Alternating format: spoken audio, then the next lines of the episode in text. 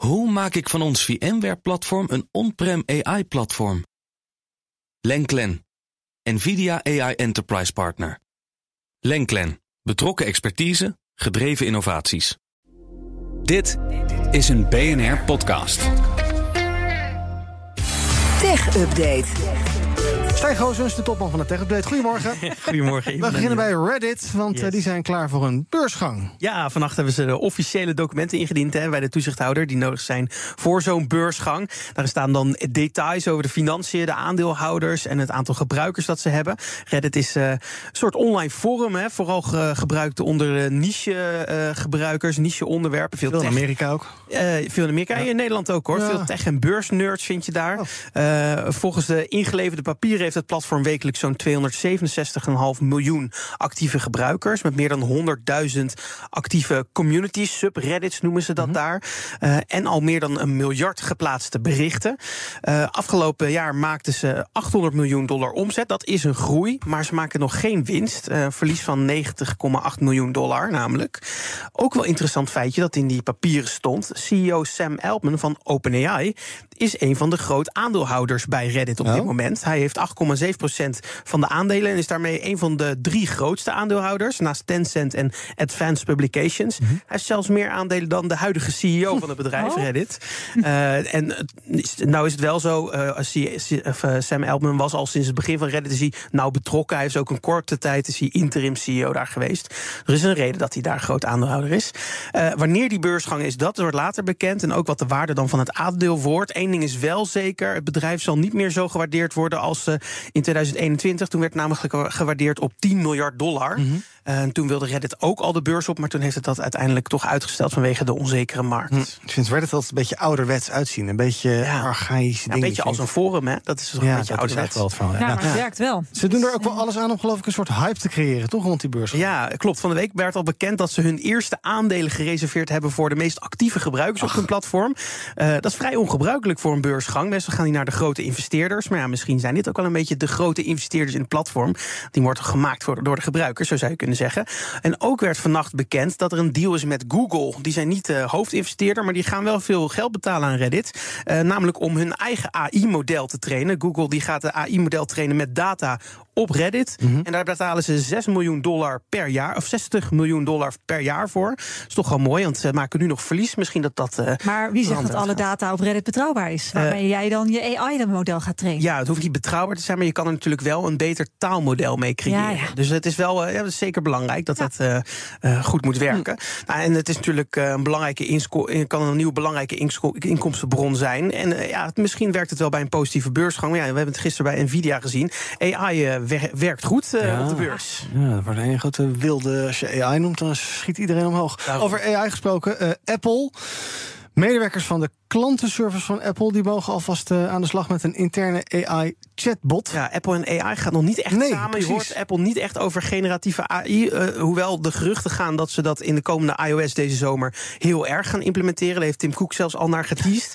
En nou zijn eh, medewerkers van de klantenservice bij Apple... die mogen alvast testen met een AI-chatbot. Die heet Ask. En eigenlijk is het zo dat ze dan een eigen klantenservice chatbot hebben... waar ze tegen kunnen praten met de vragen van de klanten... waar ze zelf mee chatten. Huh? En dan kunnen ze de antwoorden van de chatbot aan de klanten geven. Dus een soort indirecte... Een soort, een soort, Bizar. een soort doorgeefluik ben je. Ja, een soort indirecte chatbot. Onzin. En, de, en ze hebben zelfs aangegeven, Apple heeft zelfs aangegeven aan de medewerkers: als je er nou niet uitkomt, niet aan de leidinggevende vragen, niet gaan zoeken online, vraag het eerst aan die AI-chatbot. Die heeft het antwoord voor. Mhm. En wat voor, wat voor vragen kan die dan Ja, stellen? stel, eh, een klant weet niet hoe die moet updaten. Ja. En je weet het zelf ook niet als eh klantmede, medewerker. niet werken. Dan moet je dat eerst vragen aan die chatbot en die heeft daar dan een antwoord op. Oh ja, en dan geef je dat ook weer door. Laat, laat dan die mensen direct met die chatbot appen. En misschien is dit een manier om een soort van nieuwe Siri te trainen. Ja. Dat je dan straks alles aan die Oké, kan maar het ding is nog niet echt in. Het wordt nu getest. Ja, het wordt nu getest onder de medewerkers. Select groepje. De bedoeling is wel dat dus meer mensen dit eh, binnen Apple, eh, binnen de klantenservice gaan gebruiken de komende jaren. Elon Musk komt met zijn eigen maildienst. Heet dat toevallig Musk-mail? Nee, het heet eh, X-mail natuurlijk. Oh, saai. Eh, oh, dus niet Gmail, maar dan X-mail. Ja, tenminste, ja, dat is nog niet helemaal bekend, maar dat is waar, waar het een beetje op lijkt. Eh, hoe dit namelijk ontstaan is, er is een medewerker van X die op Twitter aan zijn eigen baas, aan Musk, vroeg: hoe zit het eigenlijk met X-mail? Wanneer komt dat dan? En daar antwoordde Musk vervolgens op afgelopen nacht: komt eraan. Oh. Nou, in dat geval bevestigd dus. Ehm, maar hij heeft zelf niet de naam Xmail zo genoemd. Lijkt me ook lastig, want er zijn al bedrijven die Xmail heten. er is zelfs een Nederlands webhostingsbedrijf in Kaskrum die Xmail heeft, heet. Die denkt, dat gaan we verkopen. Ja, dus ja, misschien dat je er geld aan kan verdienen. Dat zou mooi zijn. het is natuurlijk geen geheim dat Musk van X een alles in één app wil maken met bankzaken, dien, producten verkopen, plekken, video's kijken en dus ook mailen erin. Dus het uh, zat al wel een beetje in de pijplijn. Um, maar uh, ja, hij wil hier echt mee gaan concurreren met de Gmail. En ik denk dat je dan nog wel even wat stappen te maken hebt. Want dat is Zo. natuurlijk een van de bekendste Gmail-programma's. met heel erg veel gebruikers. Uh, maar wellicht dat we hier binnenkort dus meer over horen. Ja, grote concurrent. Misschien dat wij Kmail kunnen starten. Iwan.kmail.nl Best leuk. Geld aan verdienen. daar nou bij. Laten we maar gewoon radio blijven maken. Lijkt me. Een rare suggestie. Maar, ik, maar xmail is dus uh, xmail.com. Is, is dat beschikbaar? .nl niet, dat weet ik wel. Uh, xmail.com heb ik eigenlijk niet uh, gecheckt. Ik ging wel Google op. Misschien is het ook van die clubpodcast. een heleboel opties. Ja. Die kunnen dus, nog een cashje. En ze kunnen nog alle andere dingen met, met X gaan doen. De X-Factor kan X-mail, coming soon staat er als je het intikt. X-Tube. Oh ja? Oh, nou, dan hebben we misschien wel zijn dan, denk ik. Dat zou wel kunnen, ja. Nou, Doe nog wel even. Je kan al, je kan al registreren voor een Xmail-account. Oké. Okay. Uh, ja? Oh. ja?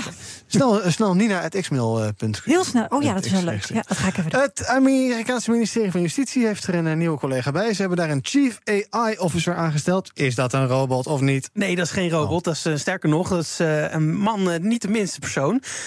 Jonathan Mayer. Nooit van gehoord. nee, maar is een Princeton-hoogleraar oh. en techno technologie-rechtonderzoeker. hij is ook niet nieuw bij de overheid overheid. Hij werkte al eens als hoofdtechnologie voor de FCC, de Federal Communications Commissie. Uh, en zijn hoofdtaak wordt nu bij het ministerie van Justitie om een team op te zetten van technische en beleidsmatige experts op het gebied van AI en cybersecurity. Mhm. Meneer Meijer zal ook advies gaan geven aan het hoofd van technologie en wetenschap. En hem helpen om met het recruteren van technisch talent. En Biden die heeft aan al zijn ministeries de opdracht gegeven om ja, toch meer duidelijke regels en standaarden neer te zetten rond AI. Uh, om te zorgen dat het veilig, eerlijk en transparant gebruikt kan worden. En zeker op het gebied van justitie en veiligheid denk ik dat dat een erg belangrijk punt gaat zijn. Dus goed dat daar nu eh, een, een hoofd zit. Toch jammer dat het niet zo'n zo'n robot is, zo'n pepper, zo'n rondrijdend ding. Hoe heet deze meneer ook weer? Jonathan Mayer. Is dat die zanger niet? Nee, ja, ja zou je bijna denken. John Mayer is dat. Ja, oh ja. We gaan naar de schaal van hebben. Ja, schaaltje 10 voor 10, twee telefoons zie ik. Ik ga je er meteen eentje van de twee alvast oh, geven. Welke is dit? Dit is de OnePlus 12. Ja. Uh, en dit is de duurste van de twee. Uh, die andere, dat is de OnePlus 12R die mijn ik mijn heb. doet het niet. Nee, ja, mijn vingerafdruk wel. Zal ik hem even voor je ontgrendelen? Ja, heb ik er niks aan. Kijken. Kijken. Ja, nou, over hoe die vingerafdruk werkt, ga ik zo nog even wat meer vertellen. Ah, je hebt de BNR-app al. Ja, ja, nee, zeker, zeker. Naast de Radio 1-app. Oeps. uh, ik heb ook de, de 12R hier uh, op, mijn, uh, op de telefoon, ja. of op in, in mijn hand. Die is ietsje goedkoper. en wat het verschil dan is, ga ik zo ook nog even bespreken. Eerst even over deze duurdere va variant. De bedoeling is, ja, dit is het nieuwe vlaggenschip van, van OnePlus. En die zou de strijd echt aan moeten gaan met de toptelefoons van Samsung, van Google, van Apple misschien ook wel. en op een paar punten is dat ook zeker te merken. Vooral het scherm bijvoorbeeld is echt knijtertje scherp. Uh, heeft natuurlijk 120 hertz verversing. Extreem fel. Is een van de felste telefoonschermen die je nu kan krijgen. Zeker als je HDR-video's laat zien, dan is hij 4500 nits. Okay. Nou, ter vergelijking, de meeste telefoons komen niet hoger dan 2000 nits. Dus is echt heel erg scherp. Mm -hmm. um, Joekel van de batterij zit ruim 5400 mAh. En die kan je ook nog eens in een half uur opladen uh, bedraad. Uh, met 100 watt. en met 50 watt draadloos.